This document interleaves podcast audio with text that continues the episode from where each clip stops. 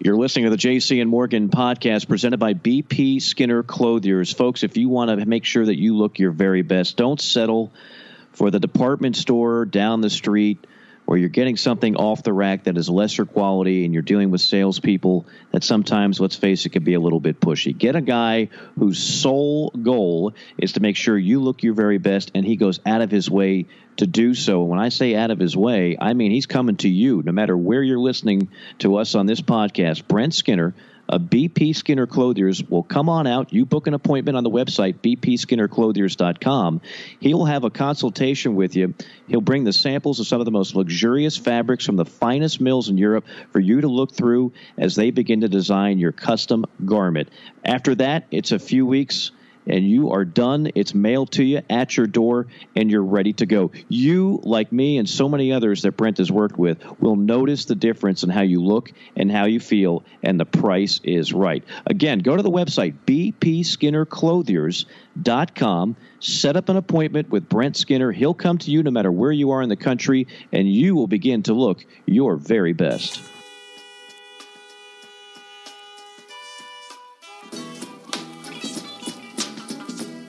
And now for an inside look at college sports with the men in the know, JC and Morgan. Here's Mike Morgan and JC Sherman.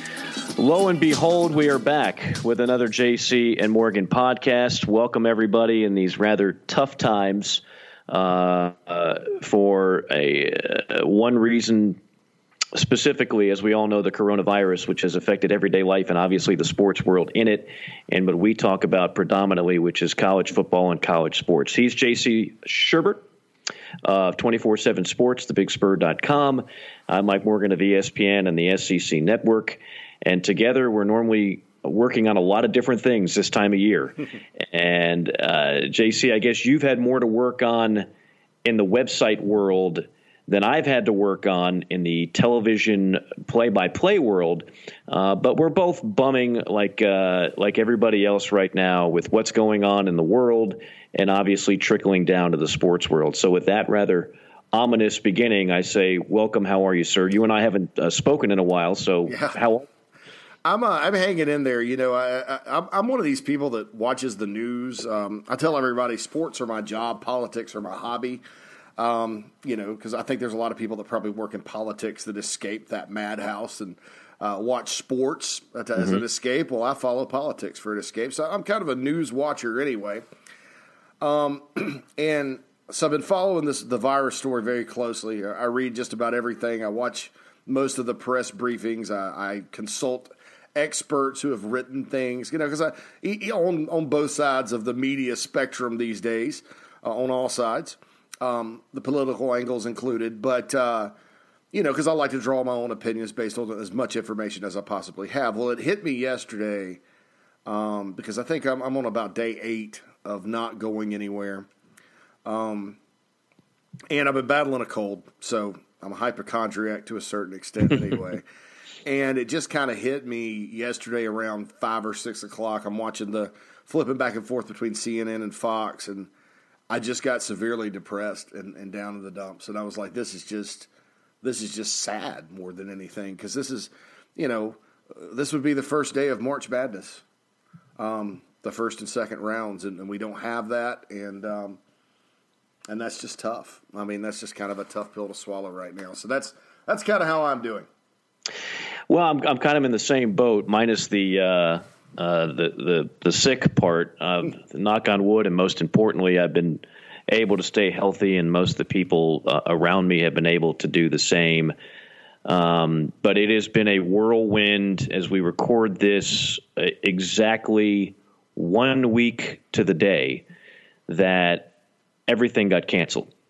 March 12th of 2020 will be a day that I remember for a lifetime, and I think many of us will for different reasons. But I'm going to take you through, and our audience, through the less than 24-hour period that I had, March 11th, March 12th, okay?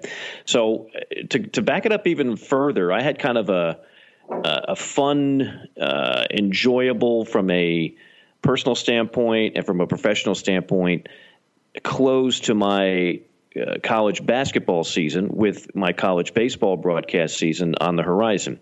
And, of course, all this is for ESPN and the SEC Network. So I had my last regular season, quote-unquote, game was March 7th, Auburn at Tennessee, Jimmy Dykes and myself on ESPN, sellout crowd in Knoxville, Auburn looking great. At that point, you're thinking this is an Auburn team that's starting to peak again at the right time, and no one's going to want to play in Nashville for the SEC tournament and beyond. 2 days later, I go from Knoxville to Asheville to broadcast the Southern Conference Championship game. Wofford, kind of the media darling from a year before, taking on ETSU. That game was on March the 9th in front of a sellout crowd, a beautiful, smaller, quaint arena there in Asheville. I think they call it the Harrah's Cherokee Casino Arena, something to that effect. And again, the coronavirus is there. You know, I mean, it's in the background. We're all aware of it, but everything is going on as usual, and we all are jacked up about one of our favorite times of the year, and that is March Madness. If you want to extrapolate that even more, it's March Madness, it's the Masters, it's spring training with the start of the Major League season on the way, start of college baseball season has already occurred, and spring football and practice is getting underway, and we all have the dates of the spring football games and the broadcast schedules and everything else. That was on March 9th. The very next day, I drive to Nashville to broadcast the second round of the SEC tournament, an assignment I'm very excited about, an event that I think it's perfectly placed in Nashville for a number of reasons, and the community and the fans support it so well, and the town – incidentally, was packed because people have already bought their SEC tournament tickets. So March 11th is a day where I wake up and have my breakfast, go to the arena, and I watch seven different teams practice or have what, you know, we'd call an abbreviated shoot-around of about 45 minutes. You get on the floor there at the Bridgestone Arena in Nashville, and then you get off. And then we would talk to players and coaches after each time, and I heard a lot of reporting that, you know, that there was this fear and players didn't want to play in it. I didn't sense that at all. Not on March the 11th. I saw a lot of players that were wide-eyed and jacked up about taking part in the event. Yes, the coronavirus was there, and yes, it was discussed, but no, I did not see any apathy or certainly not fear from players. So that goes down. The two, early round games featuring the bottom four teams in the league take place, and Georgia and Arkansas win those. So I'm ready for the next day to have Alabama versus Tennessee and Florida versus Georgia. And it's going to be myself, Jimmy Dykes, Marty Smith, our sideline reporter. Everybody loves Marty, right? Big into college football, too. And our producer, our director, and Carl Ravitch, who is now part of the basketball world the last few years, in addition to the great job that he does on MLB. So we all go out to dinner. Fine restaurant on the 34th floor, the JW Marriott. I think it's called Bourbon Steak. And we have dinner there that night. And before we got there, a couple hours before, it is announced by Greg Sankey, the SEC, the commissioner, that the SEC tournament will be played before no fans. It had already been announced shortly before that the NCAA tournament would be played before no fans. So we're all trying to get our arms around the fact that we are going to see the biggest college basketball games of the year held before a band, family members, maybe cheerleaders, and that's it. But you know what? There's worse things in the world than not playing before a sellout crowd. And I actually took it as a challenge of, hey, very often a play-by-play guy, your voice, your inflection, how you call a game is based so much on the crowd and the environment. It dictates a lot of the way you call a game. So this will be a new challenge. I've done a game with a low crowd, but I've never done a game with no crowd. So we're talking about the challenges of that. And then right around as the salads hit the dinner table, there's six of us in that circle. All, and this is so indicative of today's day and age, right? All six of our cell phones start beeping, buzzing, vibrating, whatever the case may be, and we all get the same alert at the same time. Rudy Gobert has tested positive for the coronavirus. The NBA season has been suspended indefinitely. And we all just look at each other wide-eyed like, oh, bleep. Now what? How long before this affects the college game? Because I'm convinced if Rudy Gobert does not test positive, the NBA continues, all those conference tournaments continue, including the SEC, and it takes, again, some other player to test positive before everything is halted. But we don't know all this yet. We have a feeling that this is going to change the magnitude of everything. And, of course, the Ivy League was the first one to cancel their tournament, but I think it's only 4 teams, and it's the Ivy League, and that doesn't move the meter. The next morning I wake up and I'm looking because the first game's at noon. I'm expecting a potential email or text saying it's been canceled. Didn't get it. It's now 10:20. We all drive over to the arena together. And again, it's weird because we're all set up to do TV. We've had meetings. We're talking, and I'm looking around the arena and there's no one. 10:45, still on, sitting down at my position right there at center court. Jimmy is there. Marty Smith is ready to do his sideline report. He's got a great feature on Tennessee, recovering from the tornadoes. We were going to talk about the devastation and how a city and its people recover from such a terrible occurrence just a couple weeks earlier.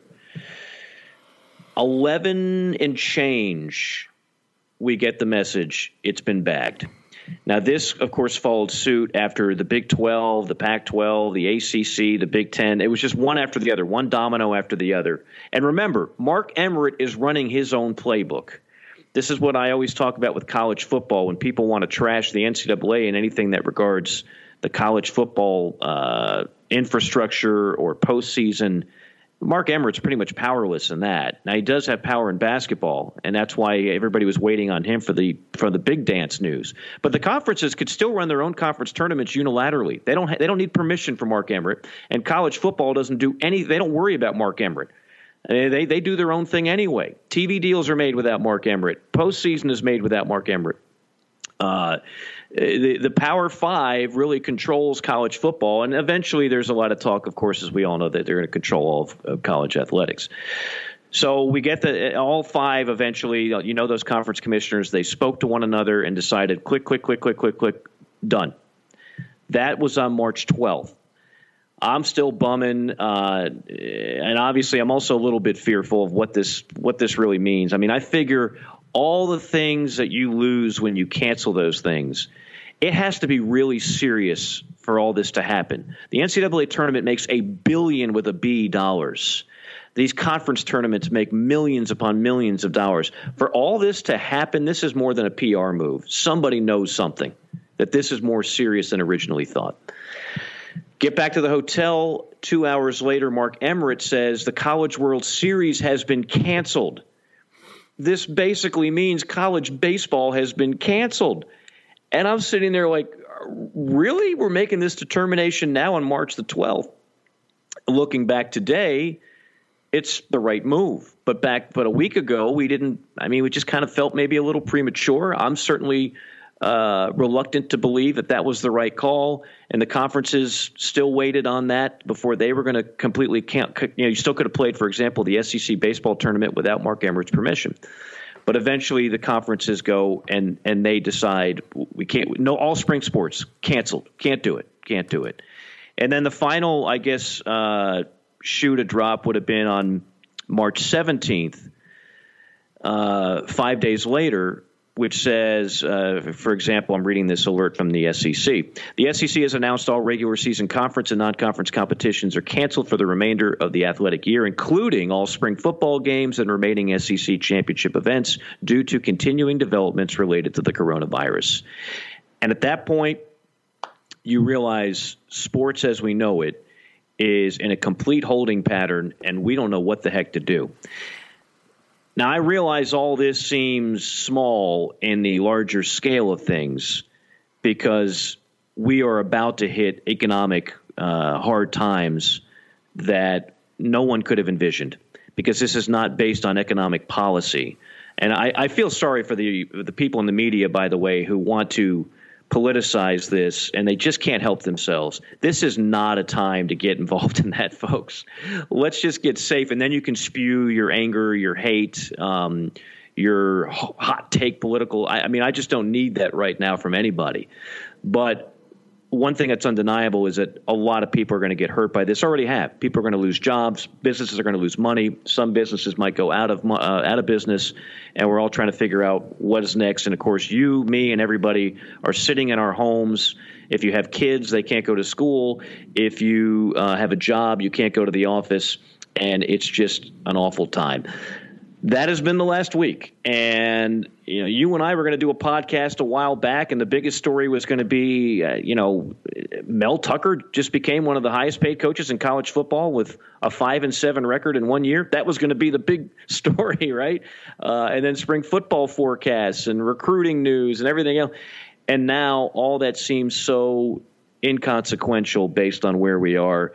And JC, I can only hope that we could get back to the point, because we're going to keep doing this podcast. I think now more than ever, people need a little bit of a distraction. Mm-hmm. I look forward. I can only hope that we get to the point that you and I can do what we normally do on this and talk about all there is to talk about on the field, off the field in college football, and not such dramatic events outside of that.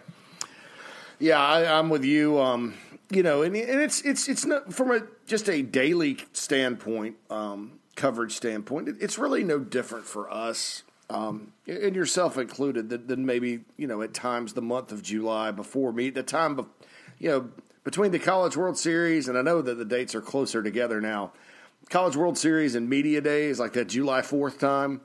From the things you want to write about and talk about and stuff like that. I mean, we always get through that. The problem is that it's March 19th.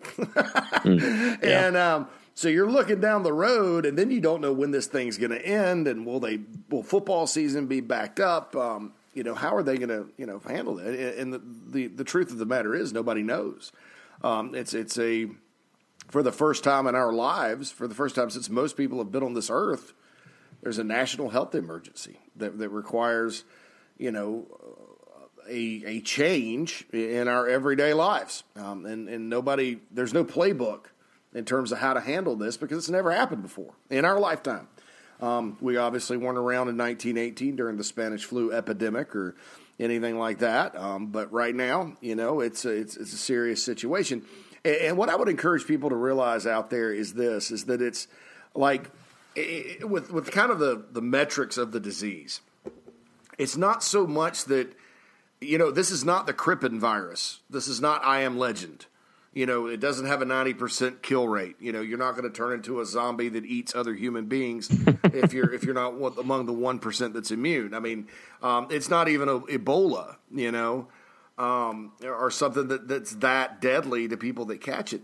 It's a situation, though, that certain segments of our population, particularly are people that are, and I hesitate to call them senior citizens, because like my mother is a public school teacher in the state of South Carolina, and is 63 years old, and she battles, perfectly healthy person, non-smoker, doesn't do anything, to cause her to have breathing issues, but she's had breathing issues, her whole adult life. She's bad allergies, bronchitis, stuff like that. She struggles with that, so she's susceptible to this, And it's people like that, and I would encourage people that it's not just like, oh, don't go near a nursing home. There are people who are walking out there in our daily lives that work for a living, that come in contact with us, that are highly susceptible to this, and you probably don't even think about it. So that's why we have to be quarantined, to you idiot people that are down there partying on South Beach right now. That's why we got, so you don't kill somebody else. It's like that's why you don't go and drive your car after you've had too much to drink. That's why that's against the law, because you're going to kill somebody. That's why you don't drive without your glasses, because you're going to kill somebody.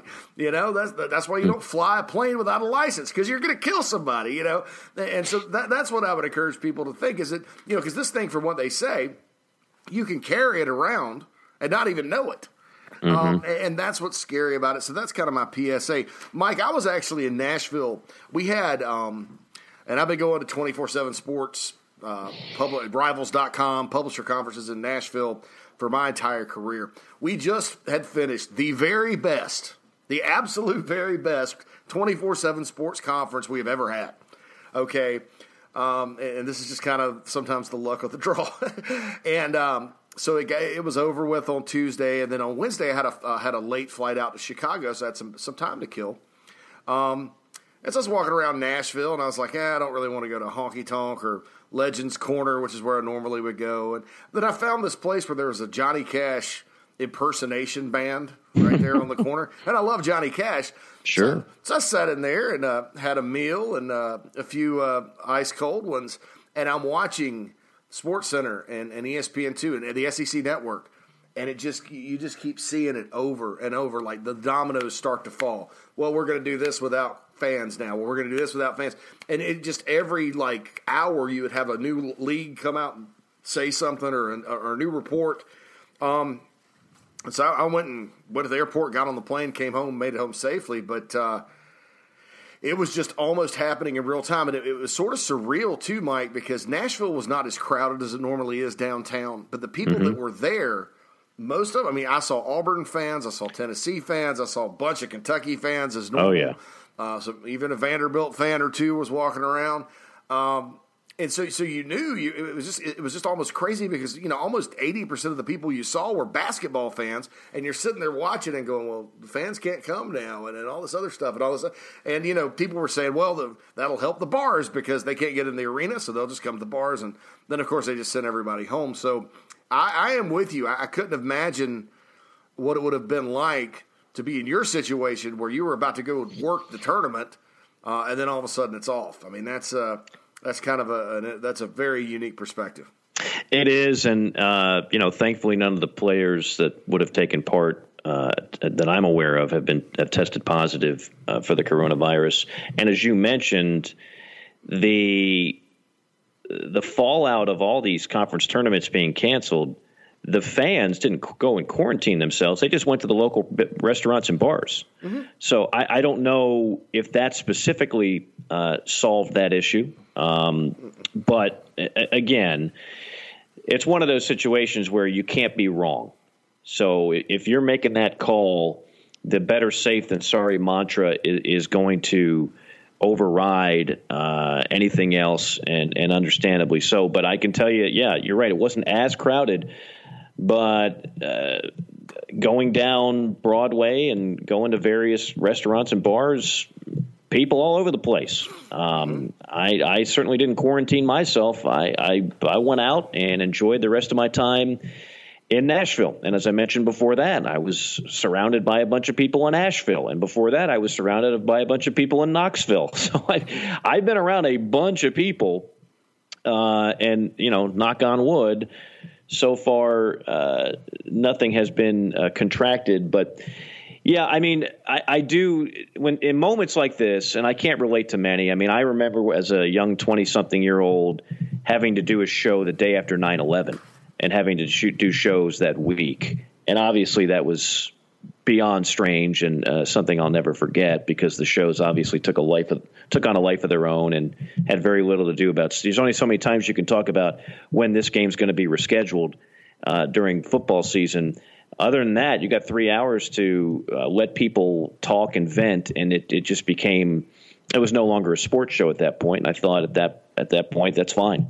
At this point, it always is nice to get some perspective on stuff, and I can't remember who said it, but somebody said, you know, our grandparents – they had to worry about during the 1940s being sent off to a foreign country via the draft. You didn't have a choice back then, and take part in World War II, where there was a good chance you were going to be shot and killed. We're asking people to stay at home. Mm-hmm. So when you look at it from that standpoint, it's like, it could be much worse. I'm not making light of it or belittling it.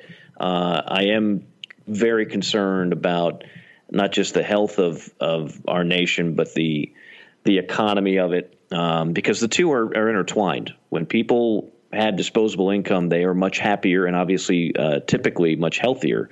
When you don't have that, suicide rates go up, people get depressed, and your overall quality of life is obviously affected. We were enjoying some unreal economic times with no slowdown in sight. And now you go from that to we could be facing a recession of some kind, and people are losing jobs all of a sudden and wages and everything else. It does show you – the one thing I will say, I always learn from things like this. I mean, I learned things from 9/11. I learned things from the election in 2000. That was a civics lesson for most of our country, right? Yep. I mean, I didn't know what the next step was when you had to do a recount, and then this goes to this court in Florida, and that, you know, you do learn things. What I learned from all this, and then we'll get a little less philosophical and try to bring this back somehow, some way to college athletics. I learned that, in general, and this is, again, not a political thing, this is just in general, our economic state, no matter what, can be very vulnerable. And the difference between being in the, you know, to use an old expression, the penthouse versus the outhouse, for most of us, it can flick on a dime. Now, this is an unprecedented event. But most of us were around in 2007, 2008 with the housing bubble burst, and people that couldn't afford homes got these kind of predatory loans, and banks were bankrupt, and it was a scary, scary time. This is scary in a different way, but it just goes to show you that our existence, when we think everything is going great, can be really fragile on two fronts. Number one, at any moment, ourselves or a loved one can be hit or struck by a disease or some major health calamity, and B, everything that seems to be prospering from an occupational standpoint and a financial standpoint also can be very fragile. And in this case, both of those are merging into one, which makes it very difficult for a lot of people. And to think that, I mean, I never thought, you mentioned like the movie you mentioned, and I know there was another movie, Outbreak, which I never saw. And there's been a bunch of these kind of movies, right? To think that this is actually a possibility and not something that Hollywood just produces on a sci-fi flick, that is a little bit disconcerting and scary, because, you know, this could happen again 10 years from now, for crying out loud. So, but you learn from it. And I do believe, I'm not just talking, you know, glass half full thing. I do believe we will get through this sooner rather than later. And I think everything will get back on an uptick. But for the meantime, it's obviously disheartening. It's ominous. In some cases, it's sad and depressing. We just try to keep our heads up and move on the best way we can. Yeah, and you know, you do think it. Sometimes I think another lesson I've learned just from a macroeconomic standpoint is, you know, I may even quote Lou Holtz. Things are never as good as they seem. Things are never as bad as they seem. Okay, Lou Holtz used to say that. That impersonation works better when you have a cold like you do. Thank you so much. Because he always sounded like he had a cold. Yeah, I've got a very much stuffed up nose right now. But my football team's going to play physical today. He said that, and you know, you think back through history, and I'm a big fan of history, and the Roaring 20s, you know, things were sky high, you know, in our country. Even with Prohibition, and the bottom fell out. Then we had a depression, right? Well, then things get really, really good, you know, in the 50s, and then the 60s hit. Very tumultuous time socially. The 70s were bad economically. The 80s presented kind of a rebound, and then a dip, and then the 90s, during the Clinton administration, they kind of rode that on up to one of the best economies we've ever had. It lasted until the housing market bubbled. You know, things were going great in the housing market. People were making bank, selling houses until 08, and the bottom fell out. And then we have kind of this recovery that's lasted the last 10 to 12 years, and things are popping again, and then boom, something comes out of left field that has nothing to do with the causes of any of the other issues. And I think that just goes to show you sometimes if I've learned something like to apply to my life through this, and again, I'm with you. I think we'll get through it. But I think the next time things are rolling, maybe old JC is going to, you know, maybe put a little back and live a little more conservatively, you know, just because you never know. I mean, it's like my mom says all the time, you never know. And, you know, you just kind of take that and roll with it, but you really never know. So that's the thing. But I think that just reading some of the reports today were very encouraging about, you know, the medical pharmaceutical community finding potential treatments for this disease. And I think once those can get to the market and we can get them distributed to people, things will open back up, because obviously you have a disease that's very, very treatable, you know, that obviously there was just a lag in finding a suitable treatment. If it's not treatable, that's a different story. So I think that's kind of where we're going with that. Now, Mike, there is, you know, football. I mean, obviously, I'm sorry, spring football, no go. Can I just say one thing real quick before you dive into that? It's good to know, and the people now know, that you've been living the life of kind of a 1980s Ric Flair, caviar in the back of limousines, gaudy jewelry, Lear jets. Now people have learned a little bit more about the man, the myth, the J.C. Sherbert, Sherb Nation. So I'm glad you shared that with the American public. I am glad that they know it now. Woo! So, that's... Some of us are a little bit more low-key. We just, you know, we go and we buy stuff off the rack, unless it's, of course, a very good suit. Then I got to go the little extra mile and get Brent Skinner, because I'm going to look good for my time on this earth, especially when I'm doing work. But other than that, pretty conservative existence. While you've been, you know, living a lavish lifestyle in your 24/7 sports period of life. So I it's good to know that. Yeah, I need to settle down. So that's probably a good thing for me. Yes. Well, we now both have great women on our lives to help us do that. So absolutely, yeah. She's there you go. Bringing me lunch as we speak. Yeah, I'm actually recording from her house today. I'm quarantined up with her. So how about that? That's the kind of things love are made of, right there. That's going to warm the heart of a nation, right there, to know that you and your lady are quarantining together, and she's bringing you a hot meal. Yeah, there is no doubt about it. Well, all right, speaking of hot, okay, so I don't know if this is hot or not. I mean, hot is very relative these days, especially looking at commercials and the people they put it. But I mean, that's beside the point. That's another topic for another day. All right, football. All right, so there's no spring football. There's no spring games. We know that basketball's done. We know that baseball's not going to happen and I know a lot of our listeners love college baseball because we have a big listenership in the South, and even those Michigan fans that listen to us probably enjoyed the heck out of some college baseball last year. Yep, they went all the way to the finals. But you know, here's the thing, and we talked about, you know, that, well, they may find a treatment or whatever, and hopefully we'll get back, and we believe that. But then there are some estimates out there that say this could be an 18-month deal. And even if they don't cancel football season, or if they delay football season or whatever, Mike, there are a ton of logistical things and questions that have to be answered now, particularly on the college level as it relates to spring practice. And, you know, you have that 2-week of preparation, and, you know, how many new coordinators and new offenses are we seeing around the SEC alone this year? New coaching staffs, and that time is very valuable.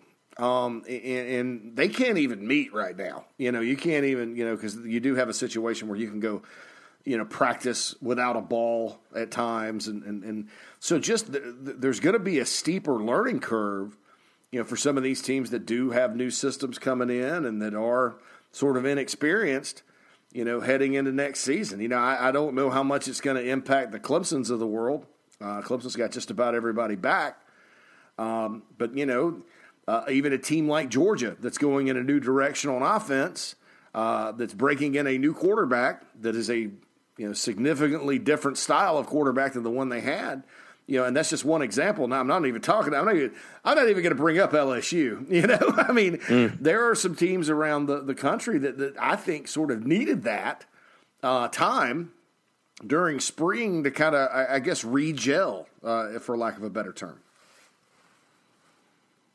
There's no doubt. And I guess we should also mention that there's moves in the works to give spring sport athletes that were seniors an extra year of eligibility. Of course, the other underclassmen already have that redshirt year available.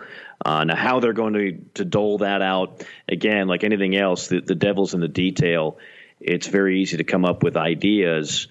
It's another thing to implement them where everybody is happy and there's not all kinds of controversy, lawsuits, and everything else. But that's on the table as well. And then, you know, a business you're very close to, the recruiting side of things and how that has been changed. And everybody's just in this big holding pattern. But you're absolutely right. I mean, there are teams that need spring ball more than others. If you have a veteran quarterback coming back, you have a distinct advantage over the team that is going to break in a new quarterback that hasn't had a chance to have meaningful reps till when? Till August? Is the regular season going to be postponed? I don't even want to use the C word, as in cancellation. I know that's been thrown out there. To me, that's there's no need to go that far yet. We're in the month of March. I mean, I'd like to think there's a lot of X factors where we don't need to start talking about canceling a season that starts in September. But yeah, I mean, it's going to affect it's easy to say it's going to affect everybody, and it's accurate.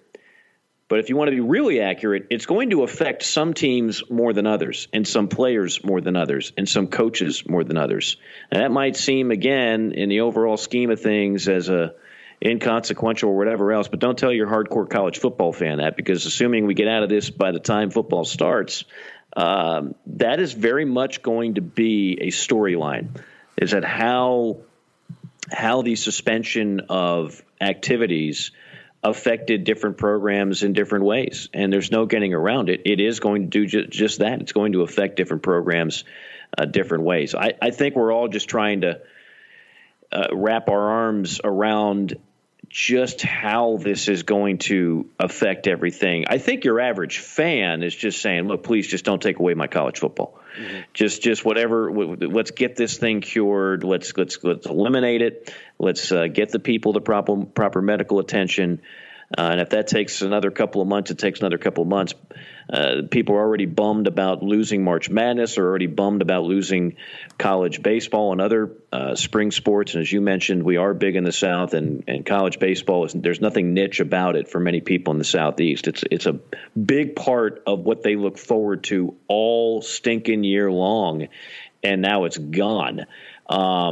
So everybody is just like, please don't affect my college football. And quite frankly, you know, I mentioned the NCAA tournament generates $1 billion, and I have no idea how that's going to work in terms of, if you're Turner and you're CBS, that check's already been cashed. Like, is the NCAA going to give a refund? Hey, CBS, hey, Turner, let me, this is Mark Emmert of the NCAA. I'm going to Venmo you $1 billion. Just be on the lookout. Do you accept PayPal? Yeah, I mean, I would love to know, just from the business curiosity side, how in the heck does that work? Well, let's pay it forward to college football. College football is a very lucrative entity for ESPN, for Fox. And as we have mentioned several times on this show, with all the talk about declining attendance, there was another article on that, I think shortly before this whole thing got haywire a week ago, how college football had another year of declining attendance. And I know for a lot of people, again, in the South, they're like, declining attendance, I'm struggling to pay for my tickets. The prices keep going up, and we're not exactly hurting for fannies in the seats. But overall, on the average, it is a real thing. But that is not a huge concern for ADs and conference commissioners. Why? Because the overwhelming majority of money is TV money. It's TV. I mean, that is what, when people say, well, why, how are these coaches making these millions of dollars? Or maybe, you'll get the upset fans. I'm going to cancel my tickets. I'm so upset that we went 5-7 this year, and I'm going to cancel them, and you're going to feel the pain. No, the schools are really not. If you're in Pac-12 might. That's a whole other story. And that would have been a storyline too, how, you know, the Pac-12 has been crumbling right before our eyes, and how do you get that thing back? But if you're the Big Ten, the ACC, the SEC, you are sitting pretty on TV money. Well, if there's no college football season, again, those checks have already been cashed. I don't know how that would work either. Nobody wants to think about that, but I guarantee you there are people in control that are thinking about that because it's their job to think about that. I sort of here's the thing. It's I know with events like you know, you say you own a sports arena, Mike, the Morgan Arena, okay, like that, and you've got concerts and things like that. I know that those venues have insurance policies against like acts of God cancellations and things like that. I would assume that part of these TV deals had something written in. If not, I mean, because, you know, even not on this scale, but there are some things that get canceled because of whatever, you know, floods or hurricanes or, you know, whatever. You know, you do have that to happen, and there has to be some sort of, you know, financial compensation that comes into it. Maybe it's written in the contract that there's not, if there's an act of God. But this would fall into the act of God category. When you're talking about concerts and promotions and you know, insurance policies against cancellations and things like that. But that certainly is something to think about, because obviously, you know, the number one talk on the financial side of college athletics these days is TV money. And there was an article the other day. It's already started as we move towards, I guess, 2024 when all this gets redone again. Talking about the Pac-12 and Big 12 needing to merge. You know, and that was an interesting article, interesting idea. Yeah. You know, and it's a shame, too, for our friends out there. And we do have some Pac-12 listeners. I mean, I hated it for the league because, you know, last year, you know, irrelevant football season. And then, or I'm sorry, 2 years ago or year before last, irrelevant football season. Then the league only put like three teams in the big dance, and they were a non-factor on that. Well, this year the Pac-12 looked like they were going to hit 5, 6, 7 teams in. They had a resurgence. You know, that's unfortunate that kind of. Well, you know, look, that we've kind of talked about it. I've always felt a little bit. It's never been my place, I think, to criticize moves that don't involve the network that employs me. But I will say this: there's no getting away. The cat's out of the bag. Look, I've known this for years, and maybe I felt uncomfortable about saying it on our podcast before. And I think now we can all just say it and realize that most people are aware of this. The Pac-12 made a mistake that didn't affect them for 1 year, 5 years. It could affect them for a decade. And that is, they didn't partner up with either ESPN or Fox. So I mean, when they decided to do all that in-house and basically say, no, we got this. And it's not as if ESPN and Fox were not there to offer them a deal. It might not have been as lucrative as the SEC or the Big Ten, but there were opportunities, and the commissioner decided, nope, we're going to do our own, and we're going to launch and it's cost them dearly. It's not the only thing. I mean, look, at the end of the day, winning still is the number one thing, but you could make the argument that the TV exposure or lack thereof has hurt them in recruiting, and therefore has hurt them in winning. And so you have all kinds of issues there that I don't know when that thing gets fixed or if it gets fixed. I mean, you got the top players in California going elsewhere. And again, it's just a different vibe if you've been out there, if you've spent any time in that part of the country or go to sporting events there. It is just different. I mean, it's not going to match. No matter what TV station they're on, it's not going to match the SEC. But that doesn't mean they couldn't have done wiser moves. And if they could hit the reset button on that, I would be shocked if they didn't, and Larry Scott didn't. But that cat's out of the bag, and you can't go back. By the way, the article I was referring to, which is CBSSports.com, college football headline dips for just talking about attendance in the FBS. dips for the sixth consecutive year and the lowest since 1996. It even breaks it down by conference. SEC down 1.7. Now, the SEC still far and away leads the way with an average of over 72,000 fans per college football game. The Big Ten down at 0.5%. The Big 12 about even. The ACC down 1.2 and the Pac-12 down 0.8%, their lowest since 1978. The Pac-12 football games averaged 46,000 fans last year. 46,000.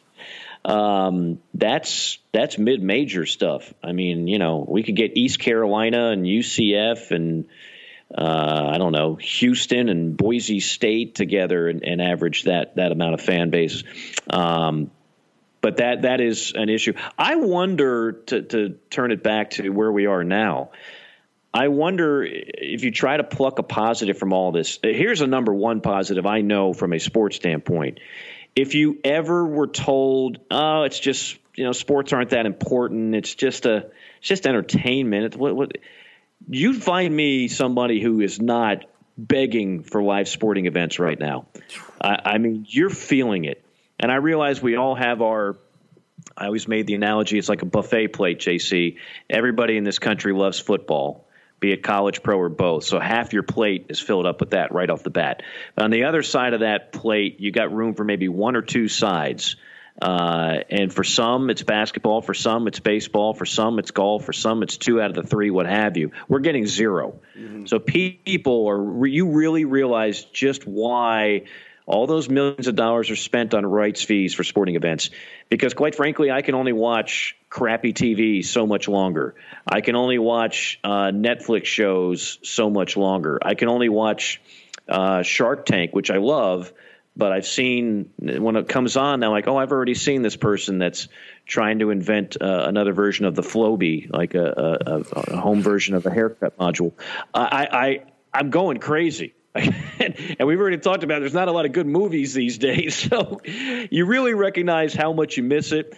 And then, two, I wonder if the attendance doesn't spike when we do get sports back because people realized how much they missed it. Maybe that would be a couple of the positives. That'd be a silver lining. Okay, yeah, number one, I watched Top Gun yesterday, start to finish for the first time in years.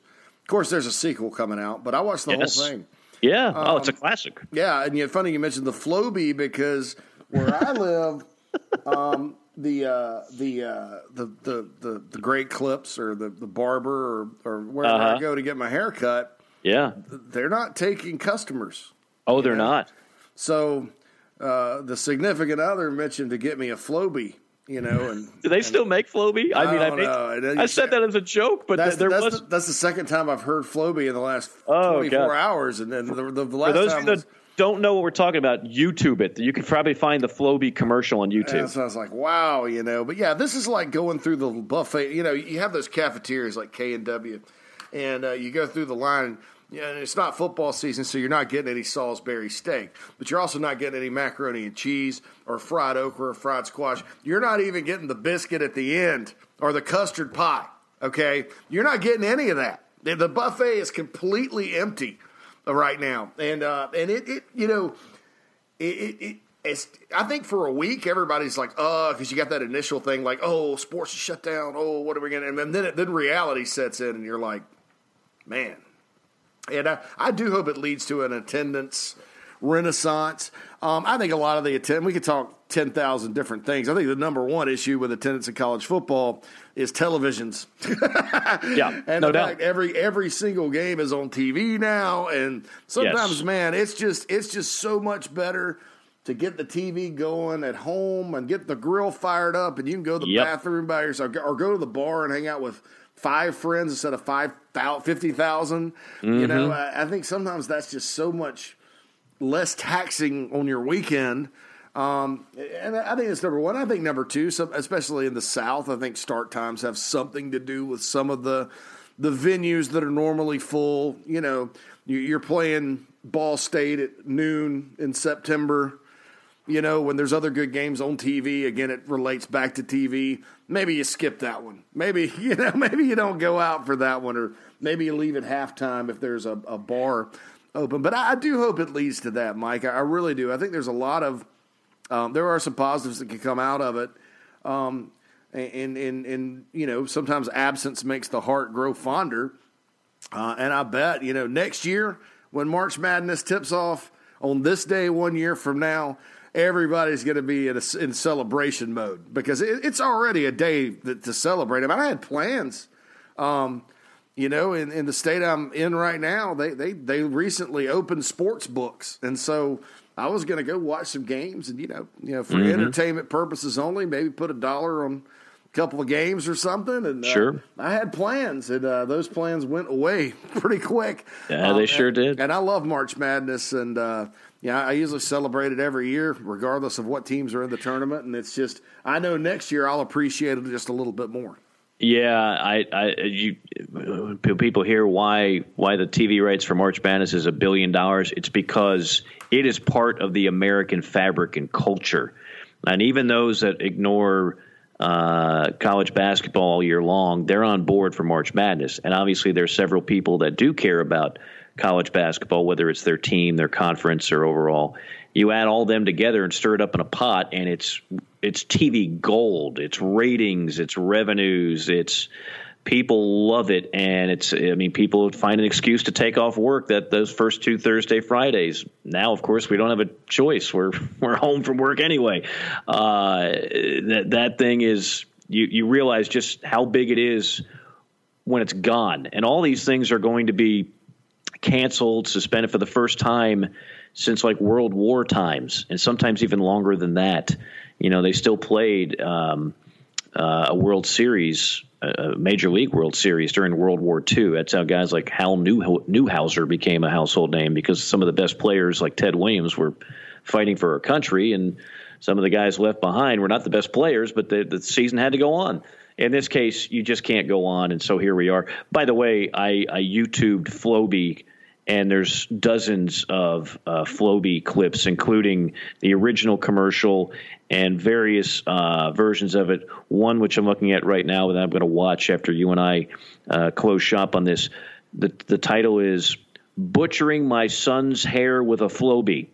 And it's a picture of a grown man about to cut his hair, his son's hair, with an actual Flowbee, which is like a vacuum cleaner that you put the suction part on your head and it cuts hair. I don't know if Flowbees are still made in circulation, but if you haven't seen that, it's in a time where we need a little comic relief. Watch and learn about the Flowbee haircutting system. All right. You tell me, JC, as we close shop here, is there anything else you want to hit that we haven't hit? Because usually this podcast, you and I, we have an idea what we're going to do and where we're going to go before we even go on the air and before we even talk. In this case, I'm not sure where to go as it pertains to hard-hitting news. So is there anything in passing that you're looking at? No, well, I'll say one thing for those of you that follow recruiting out there, and I think a lot of our audience does, even if it's in a – oh, you got another 5-star or 4-star way. For a lot of programs out there, the college camp season, and it's not really a season. It's just basically, here's what happens. During summer, college programs have a lot of players that they want to take a look at on campus. And this includes rising seniors, rising juniors, and in a lot of cases, rising sophomores. And they bring them in there for an in-person evaluation. Now, it's not with pads or anything like that, but it is an important part of the evaluating the young man athletically for a potential scholarship offer. That's probably going to be off the table. So watch kind of how your favorite if you want to kind of keep an eye on things, watch who, if they send out offers or whatever, sort of watch, you know, for any changes in sort of the style of recruiting that they do, because, you know, for those programs, and there's some that really rely on it heavily, that don't have that ability to do it this summer, you know, that's going to obviously impact their board one way or the other. Interesting to look at. And of course, the other thing is we've got, and I think this applies to college football fans, we've got an NFL draft that is still supposedly going to take place in Vegas, although without the fanfare. Anybody who saw the fanfare last year in Nashville was incredible. Mm-hmm. It was one of the most brilliant moves, and it couldn't have gone any better. It could have been just as good in Las Vegas. It's going to be empty. However, we could use an NFL draft right about now. What's great about the NFL draft, as I've always said, is even if you're not a big NFL fan, to watch what college football has, unlike college basketball. All those kids are required to be 3 years at a high school, so they usually play 3-4 years in college. So you can identify with the names, and there's no like European kid that's going to go in the first round. So I think college football fans love the draft. I'm a draft geek, have been for years. I watch all 3 days of it, every pick. I used to have to DVR it because I was calling a college baseball game. Now I can just sit back and watch every pick live, and that's probably what I'll do because I'm sick and I need help. But that that will go on here. That might be the next sporting event because we don't know what's going to happen with the Masters. We know so many other events have been postponed, and then there's Major League Baseball, which is in a complete holding pattern, and spring training was canceled, et cetera, et cetera. You know, before all this happened, one of the spotlights of tragedy was that Spike Lee didn't get to go through the employee entrance of Madison Square Garden, and we were all supposed to shed a tear for Spike, how he was a true victim in today's day and age. Now we realize just how bad things can be, and maybe it is a little bit of a lesson to appreciate what you have, and we will appreciate it even more when we get back to normal and get back to a normal sports calendar. And then you and I can go back to talking about what we normally do. But hopefully in the meantime, for an hour every week or so, you and I can help take people's minds off things, and hopefully we did that a little bit today. Sure, and we've got plenty of topics. You know, there's always things you can talk about in the off season. Mike and I probably have a combined 50 years, I think. Yeah, covering this sport, looking at this sport, yeah. And we can always look back at things and have debates about things, and there's always something to talk about, at least for a while. Now, I don't want to be sitting around in 2022 going, "Hey, remember that time back in '85 with Doug Flutie?" You know, we don't want to do that, but we definitely have a lot of stories to tell, and hopefully, you guys out there that are craving sports, or at least just craving a distraction. I mean, like I said, I literally got depressed yesterday for about an hour. Lucky for me, it just lasted an hour this time, watching the news. So hopefully this will give you guys a little bit of a break and an escape from what's going on out there. Amen to that, and we will keep doing it as we have vowed, and it's the only reason we haven't done it as long as we have. It's predominantly my fault with my schedule this time of year, which obviously now I've got a lot more free time. And I will say, in closing, this was number 100. This is number 100. It is. And we had some plans, but they kind of. We had a special guest or two lined up, and we'll still do that eventually. But it's just everything has just completely been turned upside down. But this is number 100. JC and I started this a few years ago. Back then we did it just during the college football season. Now we do it year-round.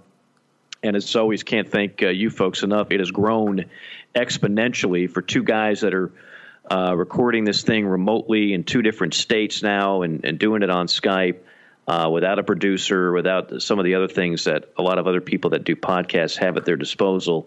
We've been able to do this and do it to where the reviews have been great and the numbers have grown, and that includes good news for our sponsors, including Brent Skinner at BP Skinner Clothiers. Again, we're going to get out of this, and you're still going to want to look good and feel good. You're still going to want to look your very best, and Brent is still going strong, is still tweeting out the fact that not only is his store open, but he will come to you and fit you for whatever custom-made suits that you will need. Clothing, all kinds of deals going on right now. Brent wants to go ahead and continue working. A typical small business owner that has been a success story. That's what's helped make this country what it is. I know a lot of the folks in that category are hurting right now. So support another good local business in BP Skinner Clothiers. Set up an appointment with Brent today, bpskinnerclothiers.com. You will be glad that you did. JC, I'm glad we did this. It was therapeutic for me, hopefully for you as well, and hopefully for all that tuned in, and we'll do it again soon. Absolutely. I want to remind everybody real quickly, you can get us on Spotify, iHeartRadio, Google Play, Apple Podcast, iTunes, 247 Sports, the Stitcher app, and Megaphone now. Plus, we have a Twitter account at JC and Morgan, JCAND Morgan. Love it. And if you follow him at Morgan On Air and me at JC Sherbert, we retweet from there all the time, so you can just pick it up. But it's at JC and Morgan. Constant fun and interaction there from the world of college football. And since you mentioned the Twitter accounts, now more than ever, I mean, very often, quite frankly, JC and I struggle to get everything we want to get into like an hour, between an hour and a half. Obviously, it's not going to be as big an issue. If you folks have any questions you want to get in there, subjects you want to talk about, anything at all, tweet us and we'll try to get it on the air. We've got more latitude now in terms of getting you involved in this podcast than we ever have before, because obviously with no games going on and no practice going on, the news is not as heavy as it normally would be. So we will do this up again in a week or so. For JC, it's Mike. So long, everybody. Please be safe. Stay healthy. We wish you the best. God bless, and we'll talk soon.